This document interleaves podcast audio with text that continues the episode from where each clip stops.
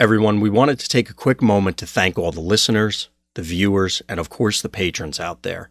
The team here at Vector Sigma hopes that we can bring a little levity and a distraction from the weight of the real world. Time is always precious, but that has become even more obvious now.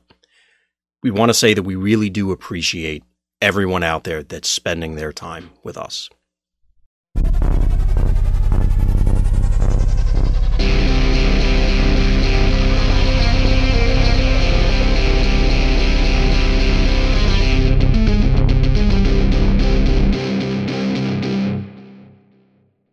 But uh, so Scott, I see you're on you're on mute trying to talk to us, but what was it? that you wanted? to did you want to shift gears to something? You are actually on mute. Okay. Well, I know. I mean, I know I was on mute then because I. Oh, okay.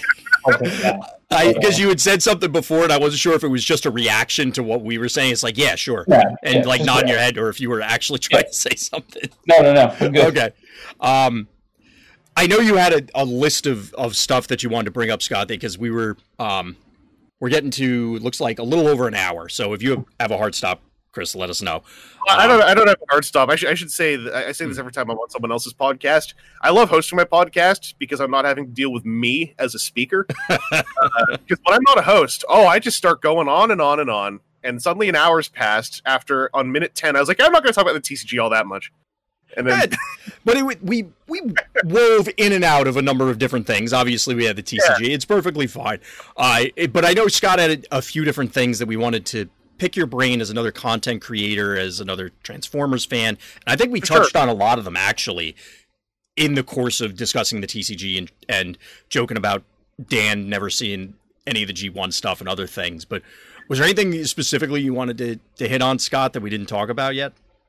I mean, I just, I just want to know the background of like where, why Transformers, how this came about with like being such a big part of the community, like how the internet community grew up around it, like To- all that kind of stuff. That I'm Oh, to give you a little background, Chris, the, when Scott and I were and the and Dan and everybody else on the team were talking about, we wanted to do some other non TCG related stuff. Obviously, we went into said, okay, well, let's just talk Transformers, and Scott and I try and get it in on Tech Talk and other shows when we can, but clearly TCG focused for the most part. And I said, well, I've been listening to these guys for over ten years. Um, why don't why don't we get them on?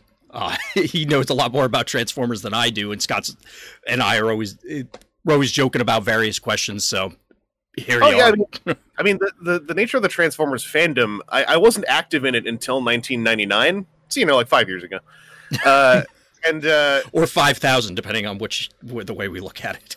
yeah, yeah. I mean, I can start talking about time dilation of the last three months. Let me tell you. Exactly. Yeah. Uh, the, the, like the, the way the fandom started, as I understand it, a lot of the online fandom it was originally built out of a Usenet group, so you can actually go research a lot of the old fandom. You can watch them all have fights from 1997 if you want Oh to. God.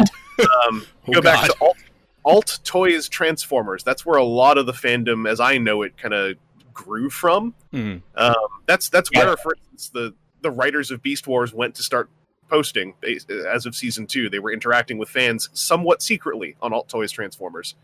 Um, and then the writers of Beast Machines after season one interacted with fans, not necessarily on Usenet, but they interacted somewhere, which is where it was revealed that specifically writers who didn't see Beast Wars were brought in for Beast Machines season one to try to refresh the tone, and that those writers got like a little annoyed and and insisted that they watch Beast Wars before working on season two.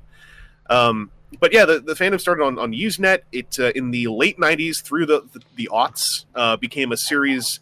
Uh, so there, I'll say obviously there are also lots of smaller things. I'm not talking about social media groups, Facebook groups, Oh, yeah. MySpace groups, Mhm. but the larger fandom, as I know it, went from Usenet into becoming a series of large news sites with their own message boards. Uh, and then from there has spread to social media to the point where I feel that the message boards exist almost more so for the older users. Um, they feel and seem kind of vestigial in some cases, to be honest. yeah, they, they serve a purpose. I think I think they they serve a, a positive purpose in that they are another venue for people to to go and interact. Uh, one one of the unique strengths of the Transformers fandom is that we've had multiple what you could call major on points, where a lot of other fandoms. Uh, He-Man is a great example.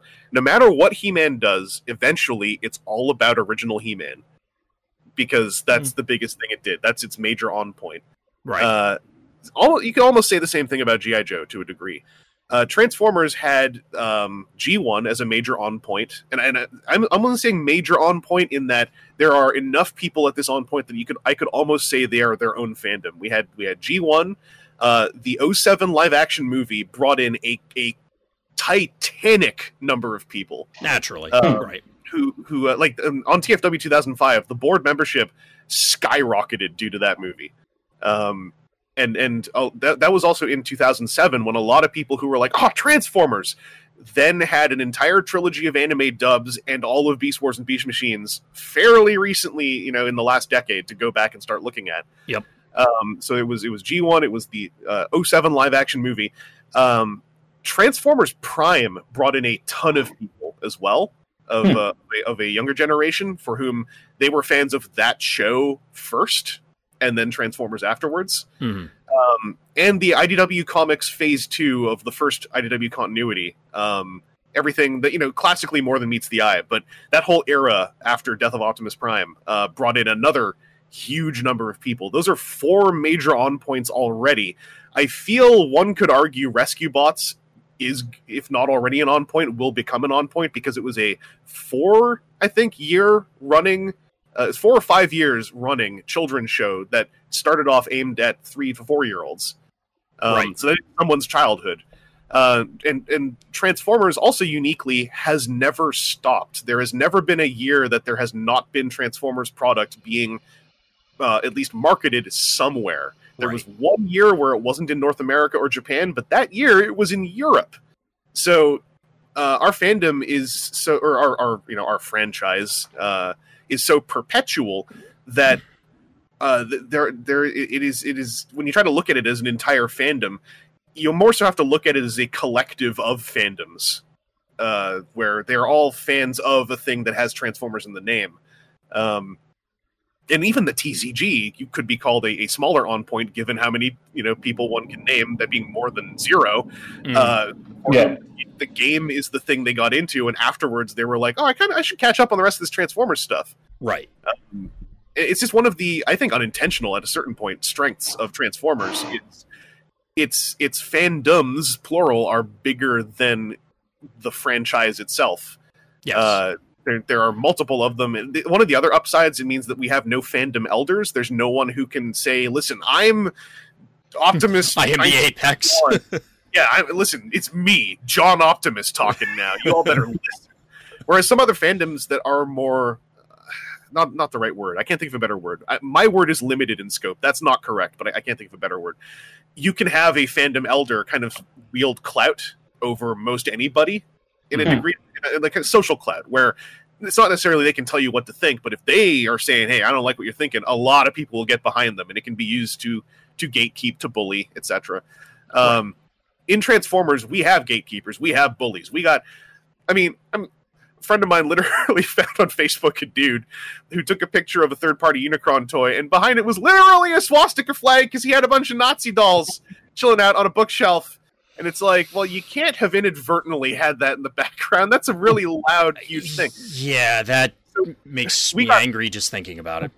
we, we got we got everything good and bad in Transformers. The thing about Transformers that and, and I often go on about how much I think our fandom is one of the best because of its diversity and multiple on points. And I always hmm. have to make sure I catch myself and acknowledge like, oh no, we also got we got toxicity, we got people who are problems, we got people who are awful to deal with. But the way I think of it is that we as a fandom are uniquely able to um again not the right word i just can't think of a better one you can dismiss you can wall off a toxic entity in this fandom more successfully i think than in a lot of other fandoms Yeah, the smaller ones, y- y- by virtue of attempting to do that, you could end up becoming a pariah because you. Okay, well, there's only six other people, and if those six people suck, Yeah. what are you going to do? And to your point, the the fandom is large enough that it's like, well, that guy sucks. All right, the hell with him. I'm going over here, and there Yeah. there will be more welcoming people in that opportunity. yeah the, the thing i always remind myself to say is is like you gotta when i say that it's got to be acknowledged that like just wall the guy off and walk away that's not an option for a lot of people Correct. Uh, for, Correct. for various reasons, be it just the way that one is in a social situation, one's ties to an existing community before they found out that someone in it was was very much uh, an opposite polarity to themselves. Yes. Um, but yeah, uh, the Transformers fandom. If you if you're if you're kind of fresh to the idea of it, there is so much richness and goodness in it. Um, and when you find the the kind of crummier parts, it's so easy to go like, ugh, I'm going to put that in a bag and put that in a drawer and just keep going on and look at all this other fresh and new, interesting stuff. Um, right. if you're just getting into Transformers uh, as a franchise, I, I always hate the word franchise because I have a thing about like it's a corporate word, right? It's like we're Yeah, it is. talking about it as though it, like its profitability affects us whatsoever, uh, outside of making new things for us to buy. But it, it's it's it's so massive that if you got into it like with the TCG primarily, and, and of course you, you probably got like memories of old toys. You still like stuff from from G1, or it's been a, it's been some time, but it's it's on your mind.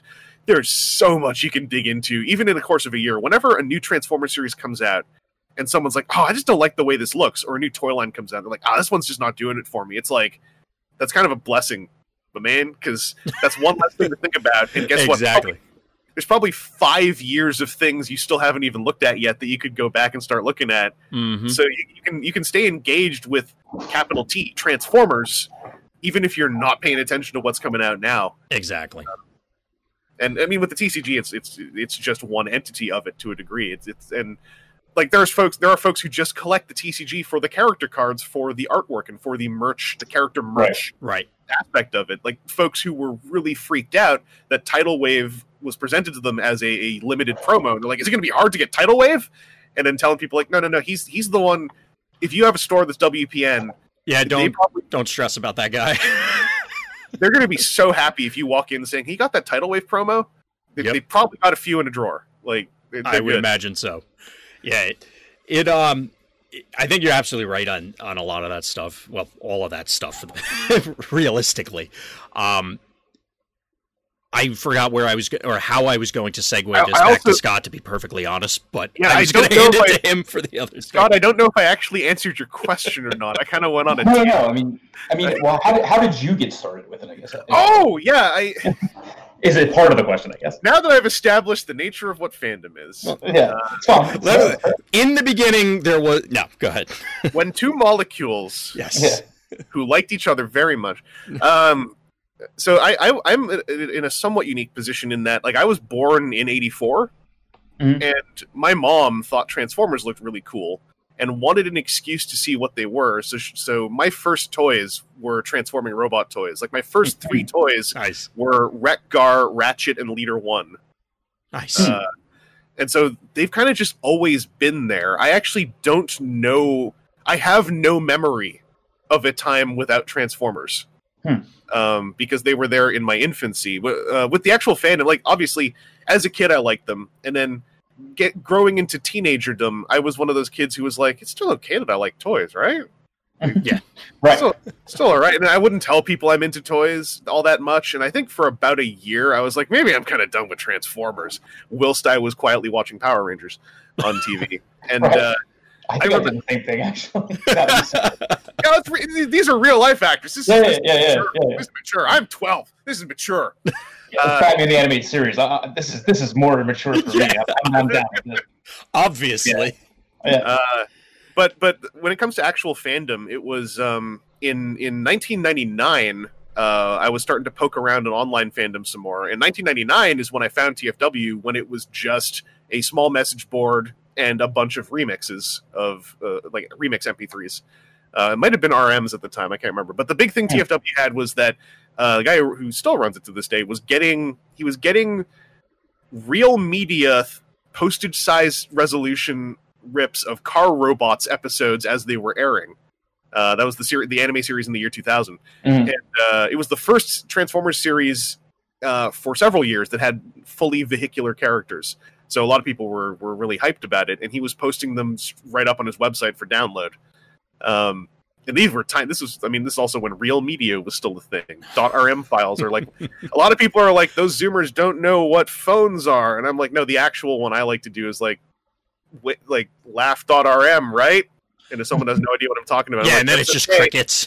I'm just turning to dust. It's fine. uh, but uh, yeah, I, I, I kind of hung around on that side a whole lot, starting at, at basically age 14. Uh, Okay.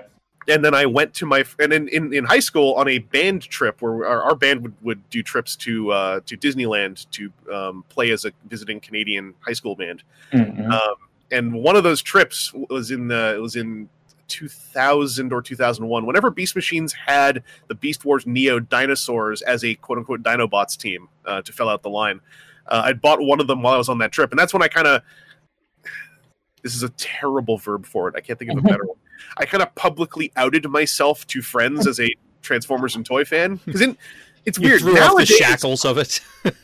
nowadays it's a lot more normal. It's one of my f- quietly favorite things about about where um, pop culture went is that being a toy collector is no longer super weird. Uh, whereas when when I was in high school, it was obscenely weird.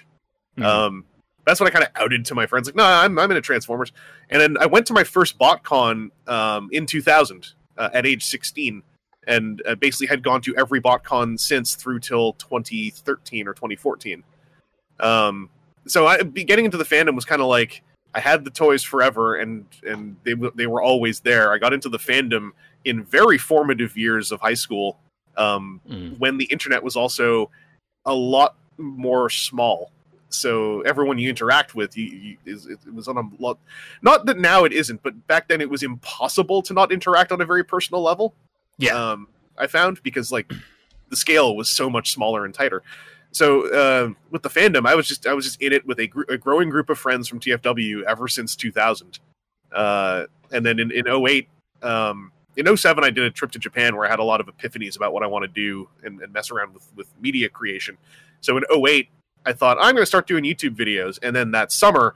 Uh, we we'd finally gotten moving on a podcast project on TFW that uh, my friend Seth had kind of kickstarted in 06, and we'd like there's test TFW podcasts that were done in 07 that uh, I wish existed because I didn't record them. I was just on one of them, and they were they were real fun. They were real goofy. There's a whole thing of like one of the sighted men's was was listening and he was trying to give direction during the podcast, but he didn't have a mic, so he was using one of his earbuds as a mic because scientifically that works. They're the same tech, Okay. but it's like a very weak mic, so he'd be screaming into his earbud, oh and it'd be this teeny tiny voice somewhere at the bottom of the Skype call. But like, I need to go. and we're like, we're like, we can't hear you, and he's typing like, I can't scream any louder. Uh, I'm picturing like a Looney Tunes cartoon with someone with a bullhorn or something trying to scream. I'm sorry, that just, the visual is just hilarious. like like the, the way that a mic works and the way headphones work, they because they would both use the same size mini jack. Yeah. and it's technically the same tech, same hardware. Technically, Right. headphones are meant to project, and microphones are meant to. This is the wrong word. Inject, yeah. Absorb. Absorb, yeah. inject. microphones are basically sound injectors. Well, yeah. They, it looks like a syringe. It's just a very scary one.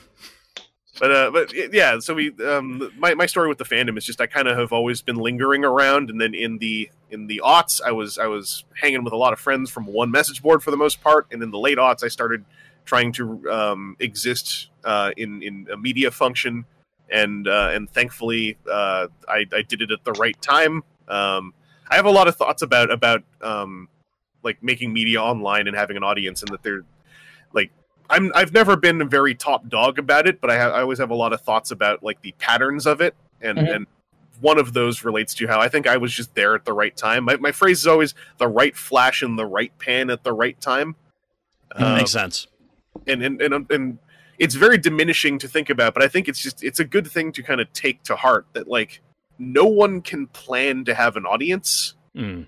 uh, you can plan for what you do when you have an audience. You can plan for how to retain or attract one, but you can't go into YouTube. And there was a period where I felt a lot of folks were is on YouTube specifically going in with like, all right, here's my game plan for how to get an audience. And it's like, short of mind control, you you really can't. It's all it's still Mhm. probabilities, you know. Mhm. Uh, but yeah, I, I've just kind of been lingering around since, and uh, I'm, I'm happy that folks are still checking out what I do.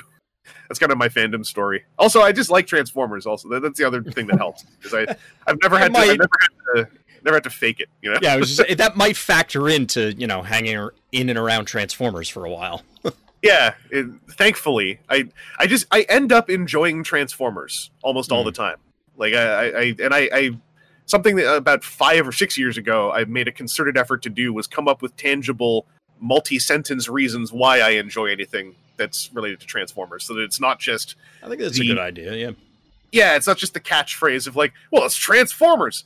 Uh, I ended up doing there. There are there's a couple of them on YouTube. I have to put some of the newer ones up still, but I've done a panel a few times um, at, at TF cons and a couple other shows um, about um, how to enjoy the toy. Is the first one, Hmm. but it's kind of panels about like ways to to enjoy your not just toys. That's just the focus, but Mhm. ways to enjoy your fandom in a in a healthier what I feel is maybe a healthier way that does not lead to the pattern I've seen many times of burnout, where Right. the burnout like the burnout is then seen as the franchise is doing something wrong. And then whether or not that's right, usually the burnout was the bigger problem. Right. It just Um, happens to be the the symptom that bubbles up or how people lash out about specific things.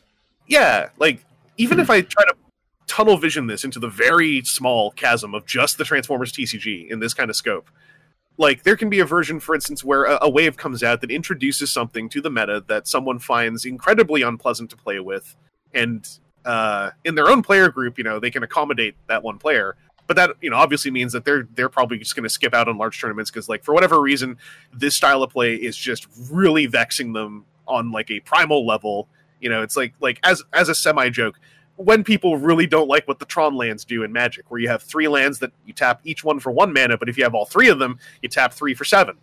Uh, that can just irritate some people, and and one like like in that kind of context, you would say that might just be a time to step back uh, for for a couple months to a year. Right. Like stay in touch with friends. Don't cut off friendships, but step Mhm. away from the thing and and stay in touch with friends to ask them, check in with them every every couple months. A is that thing still going on? You know, and rather than rather than nail yourself to the boat and go like I'm going to sit here and suffer through it and make sure I tell everyone how much I don't like being here. Yeah. Um, It doesn't. It, it just reinforces the underlying issue I found in similar scenarios where whether it's me or other people that I've interacted with, because I've seen the same pattern in myself, other games, other hobbies, where it's you you get yourself in a rut and it's just you sh- you're trying to find the issue, you pin it on thing, and it's not realistically that. It's just okay. It's like anything else. You need to take a step back every once in a while. yeah, it's uh, like one of my issues with with the the habit of hate watching stuff because it, it can be absolutely fun to hate watch stuff, and I, I don't want to like dismiss that whole notion because I mean I've done it. Uh, like I, I had a lot of fun when Vine was still a thing, and those Machinima Transformer series were coming out, and I would just watch them and shoot Vine videos about stuff that seemed really dumb. Yeah. Uh, to that point, they're like, I also still have never finished watching Power of the Primes. I would like to because I, I like to watch all of a Transformers thing. I already know that it's not good. I like it. so I know I, I know now two people who have said they actually enjoyed it. I, I liked That's another reason why I want to watch it because like I, I get really I actually get really enticed to watch something where a lot of people say that they dislike it and then one or two Hmm. people say they liked it. Uh, to me, that's the sign of something that's interesting. and then Uh, try and reconcile exactly how that disparity happened. Yeah, th- that and like like the memes I was making up for myself out of that trilogy, like they clearly still exist in the parts I haven't seen of Power of the Primes, and so I'd, I'd still like to watch them. Like Overlord is Hmm. hilarious. I don't know why he's a Texan or, or a Southern. right, right, Like, doesn't make. I, I remember that was I was shooting vines for like half a day. When I didn't even. It took me a day to watch that whole episode he debuted in because I was like, wait, what did he just? He walks in like, "What's up, everybody? I'm over. I want to see how y'all are doing down here." And I'm like, what? What just part of the happened? Character? Who I want to I want to be there for the voice direction session where they're like, "All right, uh, we got the pages ready, and we're just gonna tell you your character is a Southern gentleman." And they're like, "Oh, cool. What's that based on?" So anyway, we're gonna start the line read. Yeah. He was someone That's famous too. I think they did his voice too. I don't remember who it was. The, yeah, also the famous actors that were popping Yeah. in there, where I was yeah, there were there were some big names in that. like Jason David Frank playing emissary as basically playing Tommy. Mhm. so funny. Oh Uh, man. but yeah, like like uh, um, also, I'll also say with the, with the TCG, I, I also can't really imagine a scenario where it gets like that bad. Like, Mhm. I, I, I think that that was the the um, the panic scenario hypothetical of the first couple times an infinite loop was was popping up Mm. of like, is that all I'm going to play at my local store? And then you know what we were talking about before, like when it's your local store, you can also just sit your friends down and put your hands on their shoulders and go like, my man, you you need you need My to man. take you need to take a step back. My man, Uh, we all think you're very smart. yeah, you just have the talk. This is a safe place, and you we're It's we're that- not It's that commander combo deck conversation you have to have with a friend every now and then. exactly. So okay, you spurred a question from me for this. So we, as we were, uh, you know, shooting down Scott's love of the uh, Machinima series, not completely, valid, but valid love. I want to say it real nice and loud. It's a valid love, and also there are good voice actors in that series. Exactly. It's true, knows it's true. Is legitimate. Um, like like there's there's Hmm. there. Are, that's actually one of my biggest frustrations is those voice actors' performances have been lost in that conversation. Yeah. and it's not their fault. And True. I, I, I am really happy that a couple of them are still popping up in, in Mhm. future things. Like anyway, yeah. so how are you excited? How are you excited? Or I guess that doesn't make any sense. What level of excitement do you have for the upcoming series that at this point in time is 29 days and counting, I This guess? is, the, this is the Netflix War for Cybertron series. Correct. Yeah.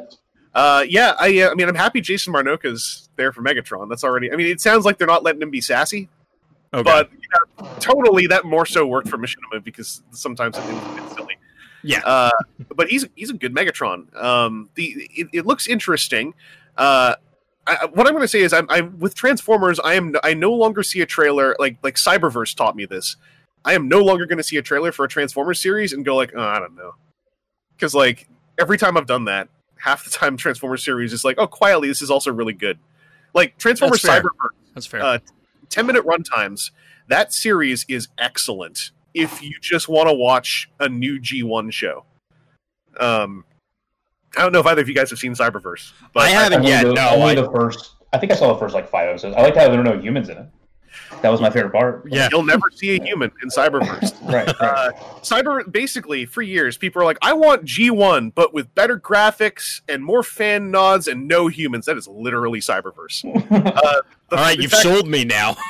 you sold me season on it. season one's first five episodes are, are, in fact, probably the weakest part of the entire series. yeah. Uh, it takes a bit for that show to hit its stride, but like season one, you'll hit an episode that where Blur appears, and that's gonna Yeah. be They're it. the, the All right, then then you've sold my wife because she's she's all about Blur and Bulkhead. But oh, sh- ooh, okay. Well, hmm. should Okay, I well, should I you have to- pre-screen these? Is where you're going with you it? should pre you should pre-screen the Blur episode. is what you Okay, should do. I'll give- Um, we might then- skip that one then.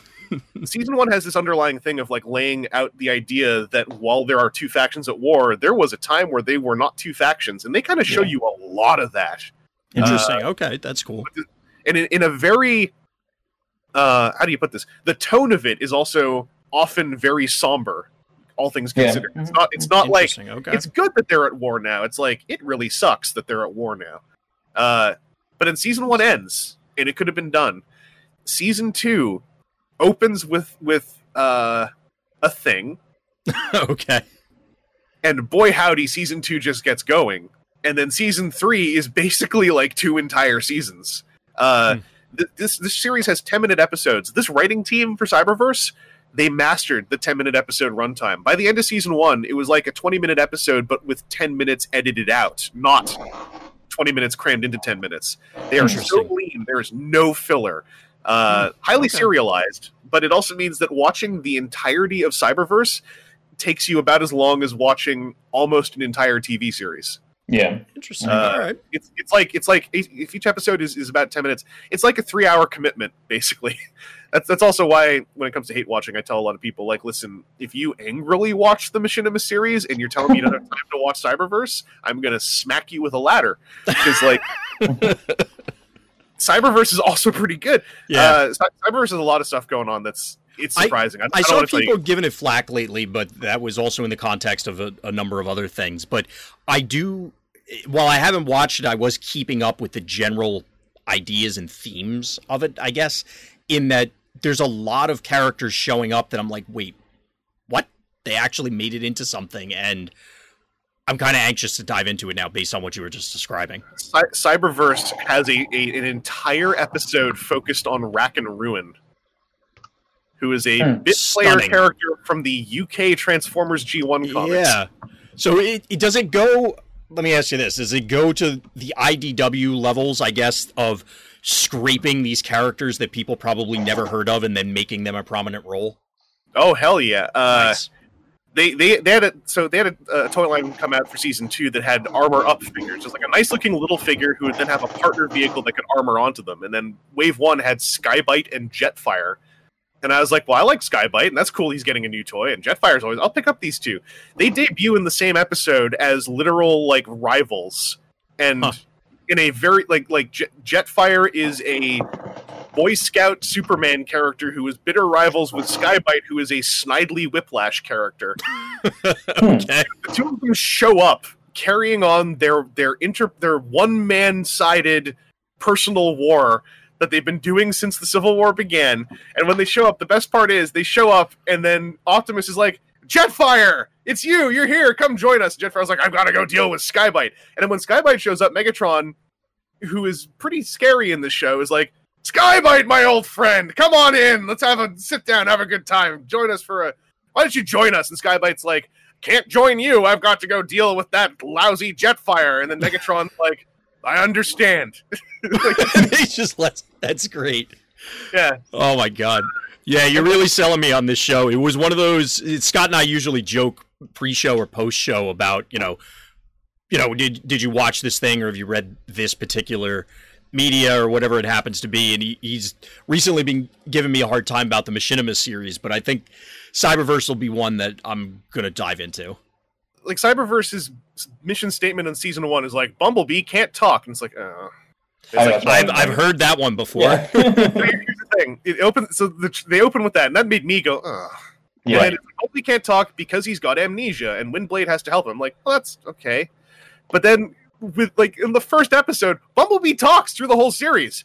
When they're inside his brain, Yeah, he can inside his brain or something like that. yeah. Okay. Mhm. So he's talking for the whole series. Also, and, and also, maybe on a slightly less great note, instead of playing like full on radio clips for his radio voice, it's just the Bumblebee voice actor doing radio voice clips in various Yeah. different characters. So it's like he's talking for most of the series, and by the end of season one, like small spoiler, by the end of season one, they solve his brain.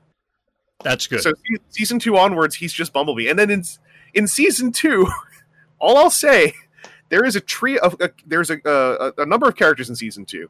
There is a trio that forms as sort of regular characters for the audience to connect with. It is a trio of Bumblebee, Hot Rod, and Cheetor. that so- seems wildly appropriate. The three Kid Appeal characters Yes. form a Kid Appeal trio, and it's kind of awesome. Like they're they're all different as well, but when they when they have them all playing off each other, the writers wrote them in such a way that you can almost detect notes of like, oh, I always just kind of I always put them in the same bucket, but like I kind of see how they're all a little bit different. Right. Uh, That's cool. I like also, that. in season three, basically the Matrix happens. That's all I'll say. Interesting. All right. Well, I, I, There's- I, there- I, I think I stopped with the. The last one I remember was the first Maccadam's episode of the first season, so I guess I'll have to go back and finish that and then just finish it. So that's good. Yeah, the Maccadam's also appears. There's oh boy, yeah, yeah, Len goes places. Oh boy. yeah. yeah. Uh, The other question I have, real quick, is yeah, I was about to say that. It's it's, a, it's an odd way of asking it because I don't really know that there isn't the answer isn't just automatically 100. percent But um, I guess based on like the time that I know I spend mostly on the TCG, like like what percentage of your time would you say is based on Transformers? Is it is it literally 100? percent Is it your whole life? Like I just don't know your background I enough to know.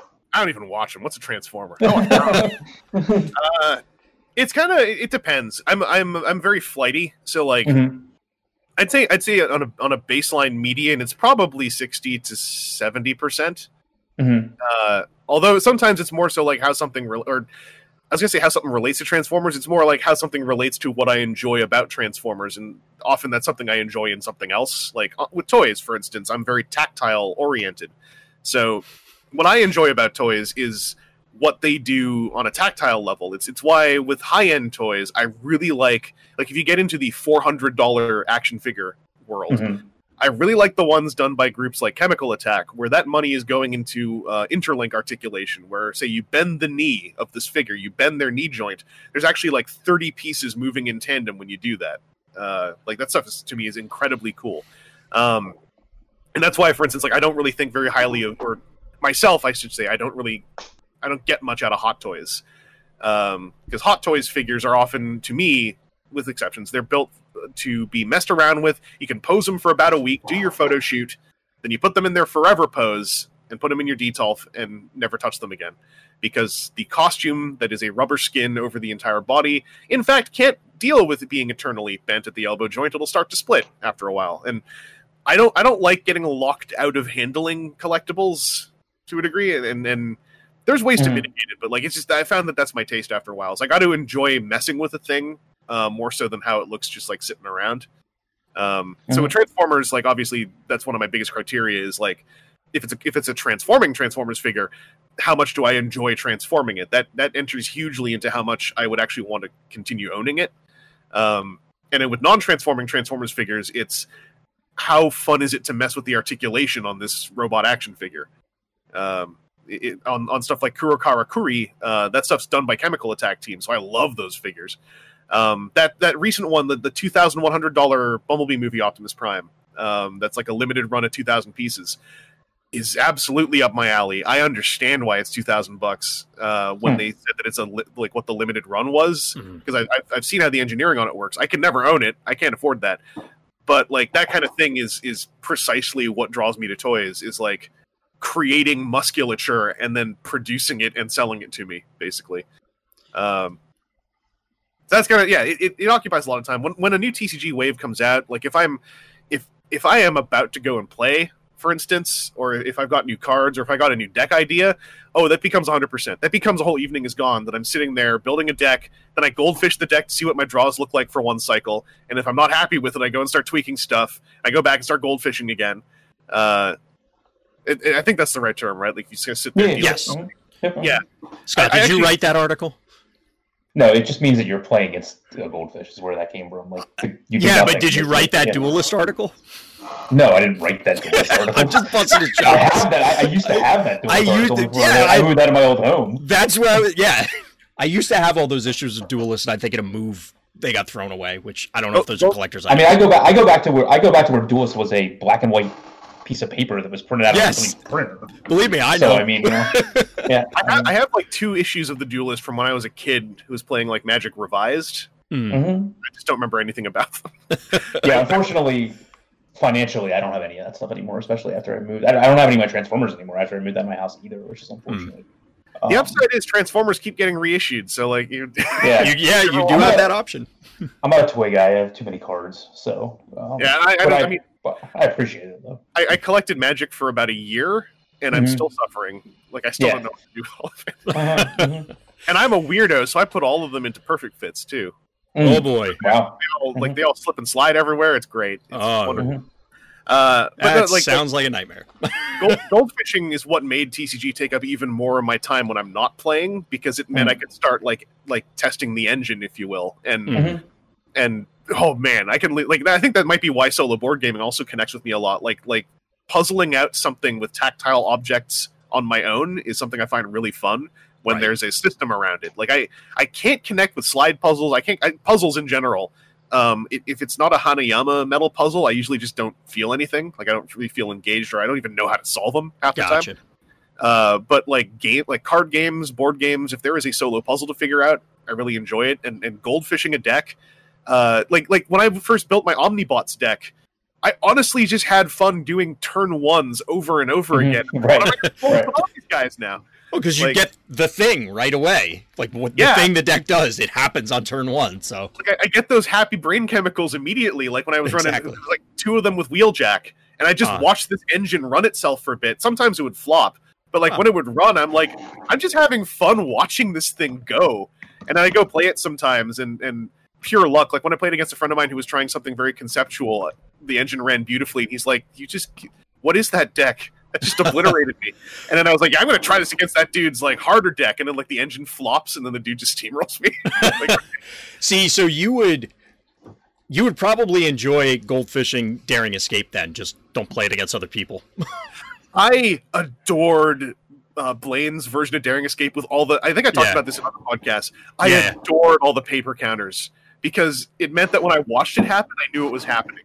right. And I like I made I, I I don't even run that deck, but I run Springer sometimes, and I made paper counters because I'm like, I actually really enjoy adding flipping these paper counters to this experience because I feel like I'm doing more, and I'm also not having to like look at my opponent while they look at the card and explain things to them as they're happening. Yeah, Uh, it, it definitely does help clarify because I had points in running the deck where it's if if you're in the zone, you're doing your thing, and then your opponent stops you because it's like, wait, why did that happen? It's like, okay, well, here's all the reasons why. Where was I? Oh no, what was the stack? Yeah, and then I need to uh, take a minute. I mean, it doesn't actually take that long, but it is disruptive, obviously. So I've actually ended up helping people who were trying to run Springer, and then like I'd be playing, and someone would like tap me on the shoulder, and they'd be like, "I lost track of my Springer." Can I borrow like, this? okay. can I borrow the? yeah, I'd also be like, "Okay, let me see your board state. All right, walk. What do you know you've done? Okay, then reasonably the stack is probably this. Are you both cool with that?" yeah, exactly. so, uh, Uh, to sh- shift gears back to one of the questions Scott had, because I'm looking at the list he had sent me before the show. Let me phrase it this way. So, we talked a lot about your history, how you got attached to Transformers, obviously very early. Was there an epiphany moment, and I think you brought it up a little bit, where you said, now I'm this is the next stage of my fandom by producing content or was there a push that said you know what? I it sounded earlier that it was well you like doing that stuff anyway? Is that where it was or how did that come about yeah, there's, there's probably stages to this. When it comes to just being a Transformers fan, I think the big moment was when I bought that Transformer in a comic shop while on that Disneyland high school trip. Mhm. where I was like, no, this is what I'm into. Uh, When it comes to making media in 07, uh, I, I, I spent like 90 days in Japan with a friend of mine who was living there. Um, kind of just sort of seeing where my brain's at. I was coming off of working for for government um, on a co-op that turned into a, a, semi full time thing for a couple years, full time part time, Mhm. uh, and and I felt like I couldn't see color anymore. Like I just felt like I felt like two years had passed by and I didn't notice, and that really freaked me out.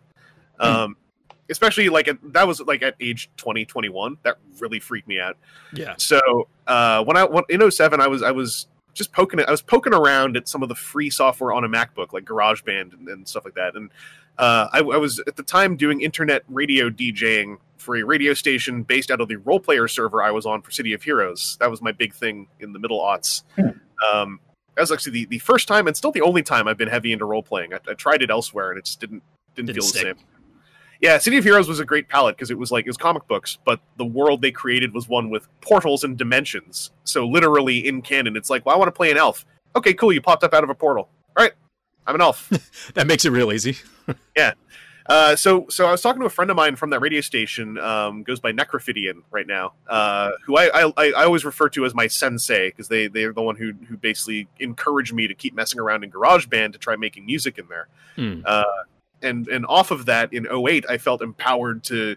We, we had a we had a camcorder at home, and I was like, I'm, and, I, and and that's when uh, animated was not out yet, but you could get animated toys off eBay from uh, from factory off off samples, basically. I always call them stolen Yeah. Chinese toys because they were stolen out of a dumpster bin, and at the time they were made in China, and that was that was about it. But uh, I thought I, I was watching people who were ju- just starting to do YouTube stuff in Transformers toy reviews. My my return trip to Japan for a week in March, I had watched uh, a bunch of Pia because I was talking to him because he and I were both just impatiently going after animated toys because we wanted them right now. Because the, the show had the debut of that show was in late 07 and the toys still weren't out in early 08. Uh, and then uh, and uh, so I thought, you know, I think I could do toy videos because people say I'm funny at BotCon, and that was kind of about it. Uh, I, I, I I've been doing YouTube videos with a friend of mine, this this old kind of dumb series, and I, I like the idea of it. Um, so in 08, I started doing that, and the podcast separately became a thing I started doing in 08. And in 09, I went to a BotCon and met people I didn't know who had seen stuff I did. And the way that they explained why they enjoyed it made me feel like I really want to continue doing it. Cool. In and then in 2011, I basically decided when the opportunity arose, things kind of came together in a certain way. I thought, you know, okay, I really like making videos. I like hosting, so I'm going to go to film school and get accreditation in the field because I think I Hmm. enjoy doing it. And this is this is coming off of nearly 10 years after graduating high school, still not knowing what I want to do. Right. Uh, I spent I spent at least half a decade telling myself, no, I want to be a computer scientist because I like computers. And in school, they told me I have to get a degree, and like that was it. Uh, and and so I pursued that in 2011, and I mean, I'm still kind of I'm not I'm not like wildly successful, but I I feel like I know what I like to do now, and and it was that kind of series of events that led me to lock in on enjoying like making media and also making media in tandem with my hobby uh, Right. in order to give people something that can hopefully help them enjoy their hobby more, even more than they already are. Gotcha. Do you ever feel like you have those moments where they say like you know like you can't make your your hobbies and your job type of thing? Like do you, ever, do you have a lot of moments like that? You feel? Oh yeah, I, I know that that was a problem for me uh, in the 2010s, where I was I was Okay. constantly I was constantly buying stuff, thinking like, oh, I can make videos out of this, Mhm. uh, or, or I was I was even worse, daunting myself, going, I, I got to make all these videos. Oh no, but they have to be perfect. That's why if you ever look at my YouTube channel, there are swathes of Transformers years where I kind of seem to barely touch on them, and it's like, nah, I got all the figures, but I was I was in myself. Even with my TCG videos, I, I was starting to shoot. Like I just didn't notice three months go by, and then I'm like, I should have edited that EI uh, deck tech. I should have edited that uh, that Ener- it's, EI, it's an EI deck tech, an Energon edition unboxing, and two gameplay videos. Uh, and I, I, I should still cut them together and just put them up. But uh, I've, I my problem is I, I, I get in my own head really easily, and I and I do often think like, oh no, like like. I- i- Am I able to do this thing, or am I doing something just because I think I can make videos out of it more so than I Mhm. actually enjoy it? The, Right. the one little thing is when it comes to crossing hobbies and work, I don't feel bad about taking something I enjoy and making videos about it. But I also have an attitude where, on my YouTube channel at least, uh, to me, that no matter what the channel happens to look like, that channel is just what I'm interested in. Mhm. So I, I, I, I like to make videos out of my hobbies. I, I also don't feel I, I am obligated to make series out of my hobbies, if that makes any sense. Mhm. I follow you. Yeah. Um, so I, I feel okay to just inter- intermittently put up like, oh, here's me playing a video game. Here's me, you know, open up a board game. Here's here's opening some Yeah. boosters. Opening boosters became slightly, I'm going to say slightly work in that I feel that's what I am providing in return. For instance, for the for the WotC box Mhm. Mm. is the WotC box. I very specifically don't open unless I'm doing a stream of it. Um, Gotcha. so I Yeah, feel same. I feel Mhm. that that is the exchange of coverage uh, for that specific thing.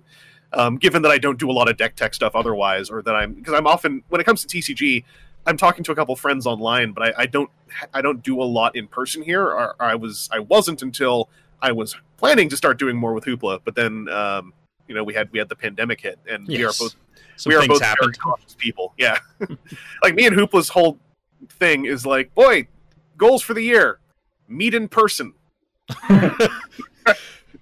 That Uh, may be lofty with the well, at least around here, the way things are going. It's our it's our it's our dark little joke. yes. that we, we like to.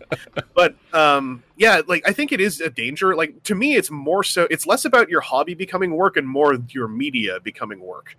Uh, Mhm. I, when it comes to specifically, I'll, I'll say with podcasts is the big one. It's so easy. It's happened to me, and I've seen it happen to multiple other people. It's so easy with an audio podcast to have a burner year of just like you are editing the hell out of that podcast. You are cutting out the ums, you are tweaking everything, you're making it smooth. You're taking a 90 minute podcast, somehow making it 60 minutes without losing a single point made.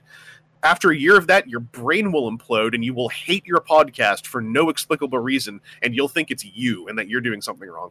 And so when it comes to um, I mean, even one of these, right? Like when it comes to to lengthy hour plus long spoken word, I always caution like take some notes if you do know there's bits you want to edit or if you know there's a thing you might want to tweak for sure.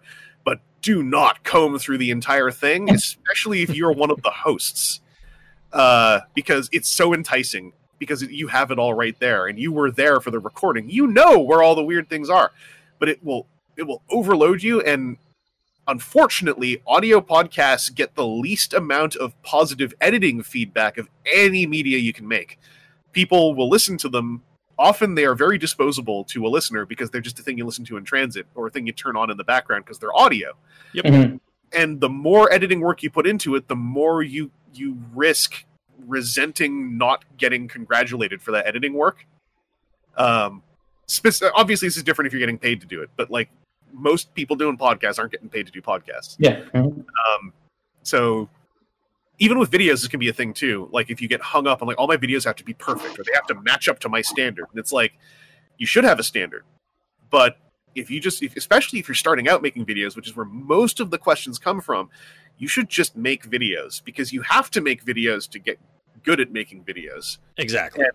it is and as much as it sucks in the present to think of it this way and boy do i think of it in the present all the time i can't i can't take my own advice that's just a problem of mine uh, I, i'm really good at giving advice and not following it but it's really in, in the long run anything you make now will probably not be as good as something you make several years from now Of course. and it's not a negative thing. Um, even with TCG coverage, like I feel like like Transformers TCG coverage uh, is really just kind of it's building itself right now. Like it, like I'm I'm actually still quietly amazed in a very positive way, like how many uh, voices in a recorded format have appeared for just this one TCG for a non-magic TCG of Yeah. all things. Uh, there are so many voices and so many minds. Obviously, you guys being a big part of it, who are putting a lot of work into uh, fleshing out what the game is beyond booster pack openings. Um, and Yes. and and there's nothing wrong with like booster pack openings is like it's it's unboxing it's it's vicarious satisfaction it's like an entire it's an entire genre this there's i'm sure there is a science to how that interacts with brain chemicals of like watching someone else open stuff uh Mhm. but That would, would be an interesting study, I guess. It would be the best way to put it because it is a phenomenon, at least for me, that I don't get anything out of it, but I know that it is a thing. yeah and, and and i think there's even like there's even subgenres inside that subgenre of like people who prefer to hear someone talk about what they're opening while they're opening it i think that i i would almost say for certain there are folks who prefer silent unboxings and booster openings they just want to Yeah. focus on the noise and what's being Mhm. pulled out of the packaging uh Like you said, the happy brain chemicals, I guess, of hearing the, the crinkling of the wrapper or something. yeah that, that- that's why i kind of just i i I set out a little uh, like a, a personal mission statement for me of like, okay, when I do booster pack openings, here's how I'm going to do it, which is I'm going to talk about literally every card until I've talked about every card. Then, then I'll, I won't talk about dupes if they come up, but I'm going to try to say something about every card, uh, just so I'm filling the time and and creating a, a conversation out of it. Uh, but uh, yeah, burn burnout is huge, and and absolutely, it is also more fun to have a hobby that is not related to stuff you do as work. But I, I think the bigger risk is is turning that hobby work into unpleasant work, uh, or I guess I guess just work as opposed to. I, I like using the phrase "creating media" because it, it, makes it feel like you're you're birthing something of a passion uh, into Mhm. something people can interact with. hmm Um, it's it's why I, I I I don't care that other people say it. I I always kind of shy away from the word content um, when I'm speaking about stuff, just because it, it to me it, it's it feels like a word that was created by people who don't create stuff to to classify what people create. And then it, it became a Kleenex word that we all say. Like I still say it without even as someone who's like real, you know, like pushing my nose up. I don't like to say content. I still say it half the time because it's it's right there in my lizard brain. Right? Yeah, exactly. vocabulary. But uh, I, I always I always feel like it, it on a subconscious level convinces people that they're making potato chips. Basically, like you know, you're you're making something that's going to be listened to and disposed of, and uh, I don't know. Like like to me, that's a security blanket with editing podcasts, knowing that usually a podcast is something that's that's not going to come under heavy technical scrutiny Mhm. um, as long as it's listenable. But for people who want to make media about what they love, like if someone's listening to this and they want to make a TCG channel or just a Transformers channel, like I would tell you, figure out what you want to do and then just make a couple of them. Yeah. Don't worry about if they're good or not because you need to make those, look at them, and then figure out what you like about them or dislike about them to even know where to proceed. And don't even worry about what other people are saying. Like, like listen if they're giving you f- nice feedback, but if you're starting out, you got to even figure out what you like about yourself first Of course. Uh, and and you know people are always worried am i going to be ripping off like am i just going to be doing tech talk am i just going to be doing like stefan's uh, version of, of how he, he gives a deck tech or or, or jamie's primus version or am i just going to be doing a wreck and roll playthrough with my friends and it's like that's fine because what you like will inform what you make. Of course. So for the first little while, you probably will resemble another person's uh, media, but as you go on, who you are will begin to bubble to the surface and subsume whatever other people's influences were in there. So you just got to go start off and go in with it. And and if people say, "Hey, I think you're just ripping this dude off," you just say, "Well, I'm a big fan of theirs, so that's an influence." Exactly. Mhm. And that seems like the most natural stopping point in such a large conversation and fantastic conversation that we had with Chris Vangelus. So please stay tuned for the last portion where we jump into a number of other topics and have a lot more fun. As always, everyone, thank you for listening, thank you for watching, and Black Lives Matter.